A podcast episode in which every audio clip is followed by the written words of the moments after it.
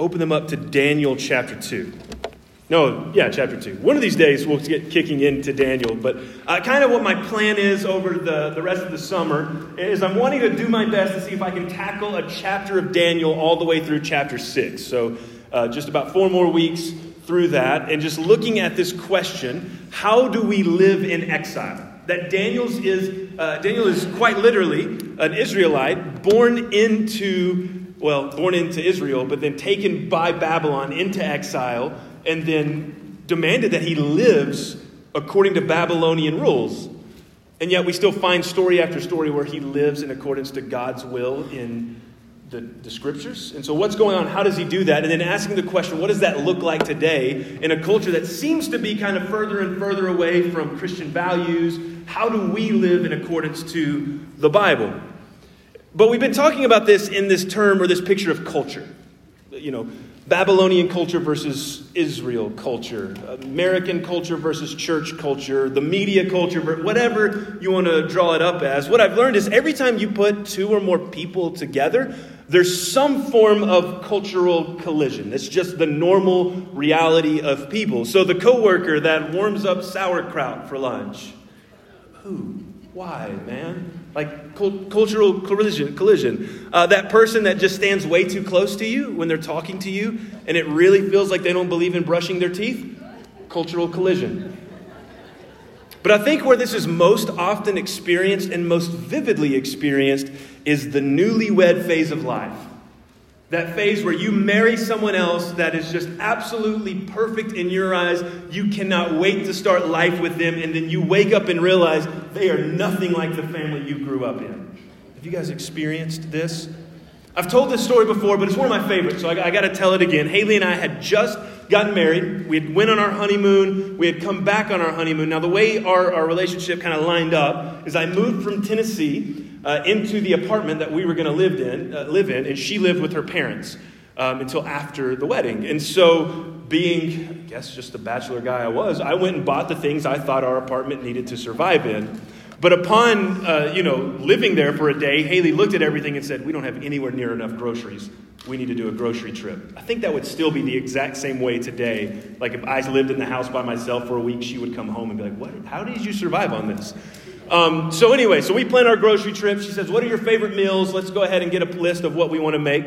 Uh, so one of my favorite meals is, is, always and has been vegetable soup with grilled cheese sandwiches. You just can't go wrong with vegetable soup and grilled cheese sandwich. So we're walking to the grocery store. We're getting the ingredients. We get over to the, the dairy section of the cheese, and she picks up a block of cheese, which really confused me. Because that's, that's, that's cutting cheese, or, you know, in, in the South, sometimes we call it fancy cheese. You guys, anybody call that fancy cheese? Yeah, we call it fancy cheese. That might be redneck. Um, we would call it fancy cheese. And so I looked at her and I looked with this really confused face and I was like, why are you getting that cheese? You can't get that, jet, that cheese. And she's like, what do you mean? Like, I don't understand. Why are we buying cutting cheese? She said, we're buying this for grilled cheese sandwiches. And I said, just without thinking, you can't make grilled cheese sandwiches with that. That's cutting cheese. That's for like special occasions and guests only. That's not for grilled cheese. Like grilled cheese is like Kraft singles, but even that was probably a little bit beyond us. We probably did like the Great Value brand of singles sliced cheese. And uh, she looked at me, and I, I realized at that point that whatever I had said, by whatever means, came across really weird to her, like just ignorant. And so she said, You're joking, aren't you? And I realized that I should be joking. For whatever reason, I didn't understand why. So I was like, uh, Yeah, I'm joking. And she's like, No, you're not. You think grilled cheeses are supposed to be made with Kraft single cheese, don't you? Right? Cultural collision. The question then is when two cultures collide, who wins out? Because there's two possibilities, I think. To one extent, it's, it doesn't really matter, so we can make some cultural compromise. This is what we talked about last week at length that compromise isn't always a bad thing, especially when there's not a lot on the line. So, that close talker in the checkout line at Walmart that doesn't believe in brushing his teeth, you know, it's 45 seconds. Endure it, move on, try not to get in the line behind that guy again. Or that coworker that warmed up sauerkraut in the break room, maybe it's just a lunch at your desk type of day, you know? But what about when a choice has to be made? Or what about when the cultural collision actually demands you to pick grilled cheese with Kraft singles, grilled cheese with fancy cheese? which one do you pick? And I think the idea that we have to go with is we have to try our best to identify the compelling choice. So last week we talked all about how if we're going to live in exile, we can't allow the culture that has put us here to influence us. What we call this is compromise. We, we can't compromise with culture when it comes to standing on what God has called us to stand on. So this week, what we're going to do is say, how do we then influence culture? So, if culture influencing us is compromise, what is us influencing culture? And we're going to use that word calling. So, last week we said resolving, or exiles resolve not to compromise. This week, what we're going to say is this here's the, the kind of key point resolved exiles must live into calling. And I think this is what Daniel 2 is all about. It's all about Daniel as he lives into his calling that God speaks over him in chapter 1, verse 17. So if you read verse 17, it says, God gave these four young men, that's Daniel and his friends, knowledge and understanding in every kind of literature and wisdom. And Daniel also understood visions and dreams of every kind. It's the calling that God specifically places on Daniel's life. And then chapter 2 is how he lives into that calling to influence the Babylonian culture around him. Now, rather than reading the whole chapter, because that's a lot of text, let me just summarize a bit and we'll kind of jump in and out of, of the text as we go. Daniel 2 opens with King Nebuchadnezzar, the king of the Babylonian Empire, unable to sleep from this series of anxiety dreams that he's living, uh, that he's having, leaving him worried and concerned. So, in an attempt to make sense of this dream, he calls for every single person, if he can think within the kingdom, that might have some ability to explain the dream to him. Now, Nebuchadnezzar isn't dumb, though. He knows that if he just tells them the dream, then they can say whatever they want and say, This is what the dream means, and they can just make it up on the spot. So, in Daniel's mind, or in Nebuchadnezzar's mind, he can't actually trust them to do that. So, instead, he puts this little problem to the test. He looks at all of his wise men and, and magicians and these people, and he says, I need you to both tell me the dream I've been having and then interpret that dream. They, of course, say, we, we can't tell you the dream you're having, Nebuchadnezzar, until you tell us what the dream is. And they go back and forth until Nebuchadnezzar essentially makes the decision um, well, I'll tell you what, until someone can come tell me the dream, or if no one can, I'm just going to kill every wise man in position in the land. That'll solve this problem. I'll just flex my power and kill everybody. Now, the problem with this is, in the last chapter, Daniel and his friends graduate with a PhD in Babylonian studies, classifying them as wise men in the eyes of Babylon. So, as the story goes, the executioner shows up to Daniel's door saying, Hey, the king's decreed that you and all your friends are going to be put to death because no one can interpret or tell him and then interpret this dream. So Daniel decides to at least kind of to throw his hat into the ring and he tells the king to give him a little bit to think on it. And we'll pick up in verse 17. Then Daniel went at once to his house, and he told his friends Hananiah, Mishael, and Azariah remember, that is the Hebrew names for Shadrach, Meshach, and Abednego about the matter, urging them to ask the God of the heavens for mercy concerning this mystery. So Daniel and his friends would not be destroyed with the rest of, the Babylon, uh, rest of Babylon's wise men. The mystery was then revealed to Daniel in a vision at night, and Daniel praised God for the heavens, and he declared, May the name of God be praised forever and ever, for his wisdom and his power belong to him. He changes the times and the seasons. He removes kings and establishes kings. He gives wisdom to the wise and knowledge to those who have understanding. He reveals the deep and hidden things. He knows what is in the darkness, and light dwells within him. I offer thanks and praise to you, God of my fathers, because you have given me wisdom and power, and now you have let me know that what we may ask of you, and you have let us know the king's mystery. Therefore, Daniel went to Arioch, that's the, the executioner, the guy that's supposed to kill Daniel, whom the king had decided to destroy the wise men of Babylon. He came and said to him, Don't destroy the wise men of Babylon. Bring me before the king, and I will give him the interpretation. Then Arioch went quickly and brought Daniel before the king and said to him, I have found the man among the Judean exiles who can let the king know this interpretation. The king said in reply to Daniel, whose name was Belshazzar, that's his Babylonian name given to him, Are you able to tell me the dream I had and its interpretation? Daniel answered the king, No wise man, medium, magician, or diviner is able to make known to the king the mystery he's asked about. But there's a God in heaven who reveals mysteries.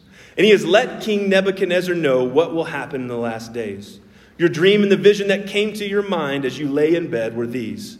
And he went and goes and he gives him the dream. The dream goes something along the lines of there's this statue with a head made of gold, and as the body goes down, it goes into different, less and less valuable metals and materials. And so then in the dream, this rock falls down onto the statue, and this little rock seemingly crumbles the entire statue to dust, and the dust blows away with the wind. And then that little rock turns somehow into this giant mountain filling the entire earth. And so Daniel's going to go on to give this messianic interpretation, explaining how after four powerhouse kingdoms, uh, of which Nebuchadnezzar's is the first, God is then going to establish an eternal kingdom that seems to be small, but then overtakes the world. This is the interpretation he gives, then it closes out in verse 46 like this. Then Nebuchadnezzar fell face down and worshiped Daniel and gave orders to present an offering of incense to him. The king said to Daniel, Your God is indeed the God of gods, the Lord of kings, and the revealer of mysteries, since you were able to reveal this mystery. Then the king promoted Daniel and gave him many generous gifts. He made him ruler over the entire province of Babylon and chief governor over all the wise men of Babylon. And at Daniel's request, the king appointed Shadrach, Meshach, and Abednego to manage the province of Babylon, but Daniel remained in the king's courts. It's this incredible story where Daniel holds this radical influence over the very culture that has exiled him by living into his calling. So from there, we can kind of cascade a list of questions to then build back and talk about. We can say, if we influence culture by living into our calling, well, then how do we live into our calling? And on that note, what does it even mean to be called? What do we know, or how do we know what we are called to? And I want to talk to that in three movements through this text. The first one is what I'm going to call calling as narrative. The second will be calling as mundane, and the third one will be calling as marvelous. I think you'll find in this text it lines up this way. So let's start calling as narrative. Here's what I mean knowing your calling means knowing your narrative, knowing where you came from, where you are, where you're going. The better you understand that, the more likely you are to live into some sort of calling. But, but here's the thing on the surface, that feels very individualistic. Oh, my calling, my narrative, my story but it's not anywhere near as individualistic as you think. In fact, almost every culture involves some sort of shared narrative that's seeking to answer the question who are we, where did we come from, and where are we going? So, in our family, we reserve fancy cheese for guests only. Well, in our family, we use cutting cheese for grilled cheese and make the best grilled cheeses you've ever had. Different narratives explain different things. And part of that is the influence then of convincing others to join into your shared narrative. This is exactly what Babylon is trying to do with Daniel and his friends. If you remember back in chapter 1, one of the key things that Daniel is forced to participate in is this three year cultural enrichment program where he's supposed to learn about all the ways and narratives and literature of the Babylonian culture. Now, that sounds kind of far off and not all that tangible to us, but it's far more tangible when you actually go back and look because we can go and read Babylonian literature. Now, I doubt many of you spend a lot of your days reading Babylonian literature for fun. It's really weird and complicated. But one of the main key texts is what we call the Enuma Elish. It's the Babylonian or the ancient Mesopotamian creation text of how the world came into existence. In summary, it goes something along the lines of this. It opens up with chaos waters, of which there's salt water and the goddess Tiamat, and there's fresh water and the god Apsu, and they're in this kind of concoction of water intermixing together. And it's out of them mixing together that the younger gods are born. And there's this pantheon of younger gods that come from this. But the problem uh, that comes out of this is Apsu, he gets a little annoyed because the younger gods are just way too loud. They keep him awake at night. They really, as a guy that has a newborn baby, I don't know why he would feel this way. But he gets a little upset with all of these younger gods keeping him awake at night. And so he goes to Tiamat and he says, I have a problem with these younger gods. It's time for us to get rid of them. Well, Tiamat doesn't want to get rid of the younger gods, so she in turn goes to the firstborn son that she has and explains, Hey, Apsu's trying to get rid of you guys. To which he decides to go and kill Apsu. This is the Babylonian narrative of the creation of the world. Isn't it so fun? So he goes and he kills Apsu. Tiamat was mad because she didn't actually want Apsu to die. So she sets war against the younger gods. And there's this, all these creation things that she does, and it's crazy stuff. But there's this war that goes on, and out of the younger gods, a guy rises up by the name of Marduk. And Marduk becomes the champion of the younger gods, and he goes to war against Tiamat. And as the story goes, he cuts Tiamat in half with an arrow, and it's from her body, divided in two, her corpse, that he creates the heavens and the earth. Is the creation narrative of the Babylonians. Tiamat's top body becomes the heavens, the bottom part becomes the earth, and then he sets war to all the gods that sided with her, and he kills all of them. And it's from the blood of all of these gods that he then forms humanity. And then the text goes on to say this On the peoples that he, that Marduk created, he imposed the service of the gods, and the gods took rest. Do you understand the creation narrative? At least to some extent, of the Babylonians.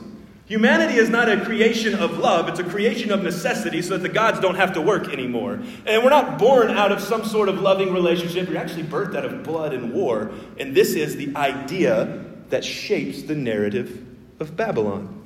In fact, Babylonian thought in their mind, the only humans not made to be mere slaves were the human kings and the officials within his court. Every other human was created to be a slave. And that's not just some story that they like to tell because they thought it was fun, like an Avengers movie.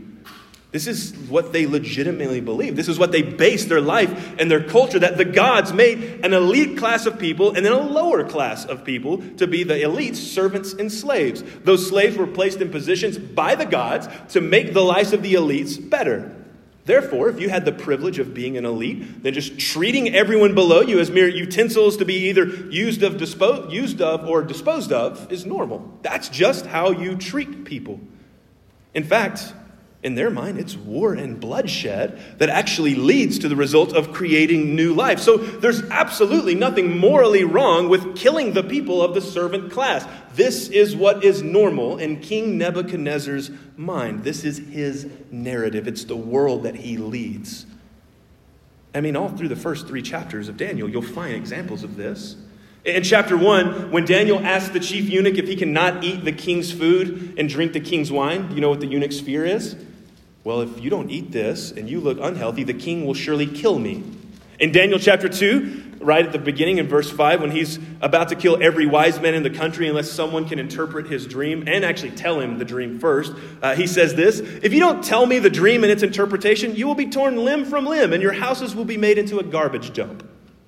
And if that just is a one time occurrence, then not great, but it's actually not. Chapter 3. After Shadrach, Meshach, and Abednego are first thrown into the fire, we'll read this next week, and they're safe from the fire, Nebuchadnezzar responds this way in chapter 3, verse 29. I issue a decree that anyone of any people, nation, or language who says anything offensive about the God of Shadrach, Meshach, and Abednego will be torn limb from limb and his house be made into a garbage dump. Do you see where Nebuchadnezzar kind of makes his functions? He is all about using his power to kill anyone that questions his power. And it sounds so foreign to us, but understand, according to the narrative that Nebuchadnezzar believes, he's just living into his calling. The narrative that shapes his life, that shapes how he acts and reacts, gives him permission to act this way. So, what are the implications of Nebuchadnezzar's narrative? Well, chapter 2 opens up with the most powerful man in the world, crippled by anxiety because his narrative and calling is threatened. And do you know what threatens it? A dream the most powerful man in the world, is brought to his knees out of the fear of a dream he's having. Why? Well, because all of his life, Nebuchadnezzar has lived into this narrative that he himself is borderline divine and unchallengeable. I mean, in his mind, there is literally no other human on the planet more privileged or closer to the gods than he is. There was no nation, no people, no person more powerful than him. And that is the driving force of his existence. Go gain more power. Every action, every decision was rooted in an attempt to achieve more, conquer more. And once he had pretty well conquered the known world, well, he dials it back and it just becomes all about holding on to that power. But now he keeps having these dreams that seem to pose a threat to his power, and he doesn't know how to respond. So he leans even heavier into his power play, and he defaults back into this narrative of the norm of violence and bloodshed as a mean of getting whatever he wants. That's his creational narrative. That's the means by which he should be able to alleviate his own anxieties and maintain his power. So take that narrative and contrast that to the narrative Daniel believes in. Because even though Daniel's been trained in the Babylonian literature, it's clear that he still holds to and believes the Hebrew creation narrative instead of the Babylonian one. In chapter 2, when he's praying in verse 21, he says, God changes the times and seasons. He removes kings. He establishes kings. He gives wisdom to the wise and knowledge to those who have understanding. And then he's even going to go down in verse 23 and reference God as the God of my fathers.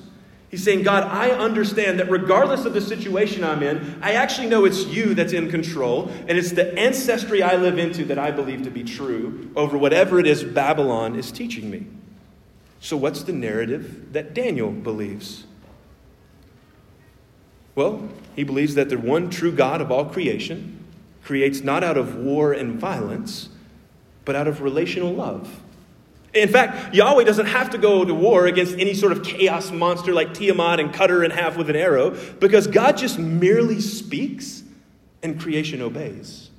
The presence of the Spirit itself hovering over the deep calms the chaos waters. And it's from that relational love that God then creates humanity in his image. And there's not any classification of this type of person is more human and more in God's image than this type of person, but it's actually humanity entirely created in the image of God, no matter who they are, what ethnicity, where they come from, or what their classification is within their economic bracket. Every human is created in the image of God. And humanity was created in the image of God, not to be some form of slaves to God, but to actually work, rule, and reign alongside God. This is the narrative that Daniel believes. This is what he holds to. So, from there, we can actually start looking at how Daniel responds how he reacts to this training. So when Nebuchadnezzar's calling it shapes him into anxiety and fear, how does Daniel's calling shape him? Well, if you look at verse 14 in chapter 2, as he's responding, learning that the executioner is here to kill him, he says, Daniel responded with tact and discretion. Nebuchadnezzar responds with fear and anxiety. Daniel responds with tact and discretion.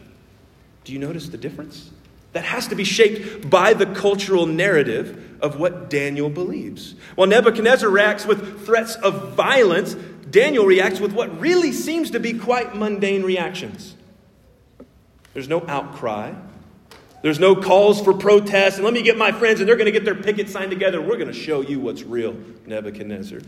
There's no, that's not fair. There's no, how dare you treat me that way. There's no scared cry, plea from his knees saying, please don't kill me, king.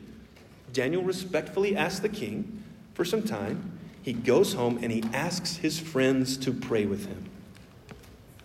Do you understand how mundane that is?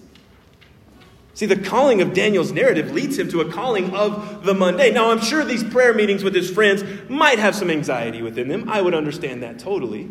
But his reaction is not one of fear, it's one of tact, discretion, and there's going back and doing the things that he's always done. Right here for Daniel, his calling is not first to radical influence, it is to two ordinary practices.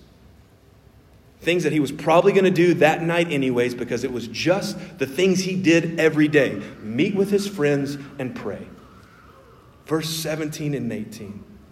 Then Daniel went to his house. He told his friends, Hananiah, Mishael, and Azariah, about the matter, and he urged them to ask the gods of the heavens for the God of the heavens for mercy. Daniel went home. He sat down with his friends and he prayed. See, I think sometimes it's really just the calling of the mundane that builds into the influence of the marvelous. But, but make no mistake, God has no qualms using your mundane actions to bring marvelous realities. Because that's what God does. It's in that night of prayer that God gives Daniel the vision, and Daniel goes and he presents it to the king. Now, here's the thing about this calling is marvelous. The marvel of this story, I think, is a little bit more unexpected than what you might think on the surface. You know, it's one thing to look at verse 46 and see that Daniel, he, receive, he gives the dream to Nebuchadnezzar, and Nebuchadnezzar falls down in worship, and we're like, whoa, look at that influence, that's amazing. And it is. But you got to remember that Nebuchadnezzar is going to create plenty of more chaos for Daniel and his friends just in the very next chapter. The marvel in this story, I think, might actually lie very much in the heart of Daniel himself and then stretch 3,000 years later to us. Because I believe the marvel of this story comes from the messianic promise given to King Nebuchadnezzar and then told through Daniel. Because Nebuchadnezzar's response has very little to do with our lives today. Very little effect on how you and I live our everyday lives. But the implications, the interpretations of this dream, it's a reality we live in right here and right now. Because the gold head of the statue represents Babylon, of course. Daniel says that. And we're not exactly told what the other three kingdoms represent, but I think it's a pretty clear picture once we start piecing things together. Because right after Babylon, Babylon will be overtaken by a kingdom called Persia. And then after Persia, Alexander the Great would come, and he would be the next uh, key global leader, conquering every inch of the known world, establishing the Greek Empire. And it's from the Greek Empire that the Roman Empire actually comes in and takes leadership being one Babylonians, Persians, Greek, Romans, four kingdoms. And by the time we get to the New Testament, the Jewish people are pins and needles saying, When is that small rock falling? Because Daniel said it was going to fall. And then Jesus shows up to the scene, an insignificant peasant from the tiny town of Nazareth, claiming to be the eternal king of heaven. And that small rock begins to influence the Roman Empire. In fact, in a few hundred years, it overtakes the Roman Empire. And now, 2,000 years later, that small rock has grown, grown into a global influence. See, I think the marvel of Daniel 2 is God's ability to both intercede in wonder within Daniel's life and also remind Daniel that the story being written is far bigger than the exile that he's facing. Because now Daniel knows given how much he's lost family, home, community, ancestors, the way place he grew up in, of wondering how is God's promise is going to come true, the promise of a kingdom that lasts forever, the promise of a Messiah from the line of Jesse. How is any of that possible now that we're in exile? And yet God comes in and he gives him this little reminder that through trusting the calling of the biblical narrative, and through following that calling out to the mundane practices of daily faith, Daniel finds the marvel of his own calling, playing a role in the eternal kingdom God's building. Here's a quote by a Reformed theologian uh, from Scotland. His name's Sinclair Ferguson. He says this, and I love it. His kingdom, God's kingdom, is not established in any otherworldly mystical way, but through the lives of men and women, flesh and blood, here and now. It comes into being in the world in the context and rise, uh, in the context of the rise and fall of empires, in the midst of good days and bad days, good rulers and evil kings. See, all those things on a day to day basis, they feel mundane. But that's the means by which God builds his kingdom while the faithful remain true to him, even in the midst of all of that. And it's from that mundane to marvelous calling that the influence flows out of him in a way the Babylonian Empire cannot ignore. So now let's bring it here. How do we influence the culture around us? It might seem like a nearly impossibly daunting task, and maybe to some extent it is, but I think if we're going to say, how do we even start the process, we have to start here. Resolve to live into your calling. We have to resolve to live into the calling God has placed on us. Meaning three things. Meaning we know our narrative, meaning we live into the mundane, and we trust God's marvelous work. Know your narrative. The reality is, is in thousands of years, humanity has not changed. We are still seeking to capitulate some form of shared narrative to answer the questions where did we come from, where are we, and where are we going? We've just now moved from this mythological stance of pagan stories to what we might now call naturalistic evolution. I was going to use the word science, but I think one of the problems we have is Christianity has become anti science. And I don't ever want to be taken as like anti science. There's great things that science say. But the attempt has been to use the idea of naturalistic evolution to be the end all be all narrative of how we got to where we are. Meaning, the story of humanity is just a, a story of chance void of any particular or eternal purpose. So, where do we come from? Well, we really come from millions upon millions of years of evolutionary progress that really has no specific design or, or purpose, and existence really just is. You just exist. Welcome to the randomness. And so, where are we? Well, we're, we're here. Just a temporary mass of sentient cells trying to survive. So, survive however survival best fits you. Whatever feels right, whatever makes you happy, whatever makes you think you're fulfilled throughout the day, that's how you should live. It's really interesting in the book The God Delusion, which is kind of the classic atheistic book by Richard Dawkins, to try to explain why he believes this is the more compelling narrative by which humans should live. He talks about a conversation he has with James Watson, one of the guys, the key founders of uh, DNA, Watson and Crick, if you remember that. And he quotes Watson saying this, because he, he asks Watson, Well, so how do you respond when people say, What are we for? or Why, why are we here? And Watson responds, Well, I don't think we are for anything. We're just products of evolution. You can say, gee, your life must be pretty bleak if you don't think there's a purpose, but I'm anticipating having a good lunch. And that's how Watson believes. That the key purpose of life is just to have a really good lunch. The sad thing is, is what if your lunch isn't that good that day? Like, why, why live then at that point? And where are we going? Well, I guess we're just going to have a good lunch because that's about all there is to it. That's the shared narrative that seems to be growing exponentially in the West over the past 300 years. And I mention that because, in a lot of ways, what exile means is holding on to a narrative that is actually not the shared narrative of the general population around you. And I think sometimes our response to that is this fear of, well, we should never learn anything about competing narratives because that'll lead us astray. So we can't learn anything about evolution. We can't learn that's really bad. Don't talk. And I would just say to that with all kindness if you'll remember, Daniel is forced to learn all about the narrative of Babylon, but it does not influence him one bit. The key lies not in ignorance and avoidance, the key lies in knowledge, and then to ask the question which one is more compelling? Because when Haley got home, and she took that cutting cheese and she made grilled cheese. And by the way, this is going to sound crazy to you, but uh, she also puts mayonnaise on her grilled cheeses. Oh my so she made a grilled cheese, and I was in the other room playing video games with some friends, and she said, Here, you just have to try this. Let me know what you think. And I tried it. I stood up and walked in the kitchen. I was like, This is the best grilled cheese I have ever had. And let me tell you how many times I will willingly eat or make a grilled cheese with Kraft singles. I'm not doing that ever again. She has won me over. She has influenced me because that is by far the more compelling option when I've tasted both of them. The question is existence from randomness providing nothing but a temporary life of no eternal significance, or the all knowing God creating you and designing you intentionally from the love and the desire to give you eternal purpose? Which is more compelling? Now, there will always be people that might fall on opposite sides of that, but I would just say if we struggle to make Jesus compelling, then we're missing something. That we're not telling the story of the gospel correctly because the story of a God who created you in his image to think, to act, to love, to know, to experience, not just from the day you were born, but stretching into the eternity of your existence.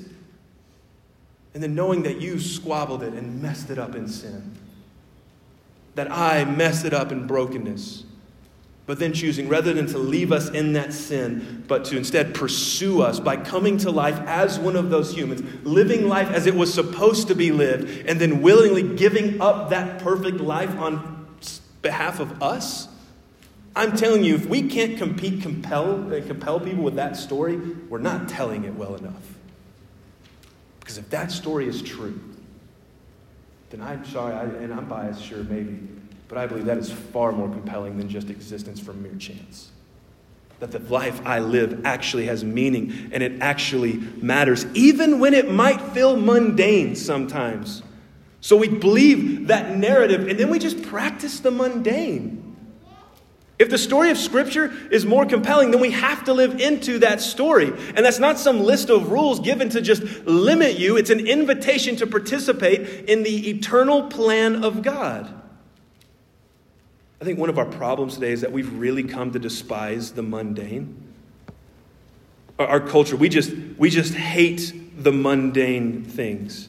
I mean, maybe not here in Portales as much, but go to Albuquerque and tell someone in Albuquerque, yeah, I live in Portales, New Mexico, and watch them look at you with like the worst face of disgust they've ever seen. How do you live in a place like Portales? In the words of one of my favorite authors, Mark Sayers, he's a Christian commentator, uh, he, he said this The modern idea of hell is pushing a screaming child in a shopping cart through a rural Walmart. No one wants that. And I think to some extent, this has seeped into the modern church and the modern concept of Christianity, where we no longer give any room for the mundane within church. We want the marvelous and we want it right now. And if it's not happening in this church, well, we'll just go to another church where it does seem to be happening. And don't hear that as some affirmation of the opposite, because a church that never encounters the marvelous work of God is also problematic. But as a church that learns the ebb and flow of practicing the mundane and trusting the marvelous to come.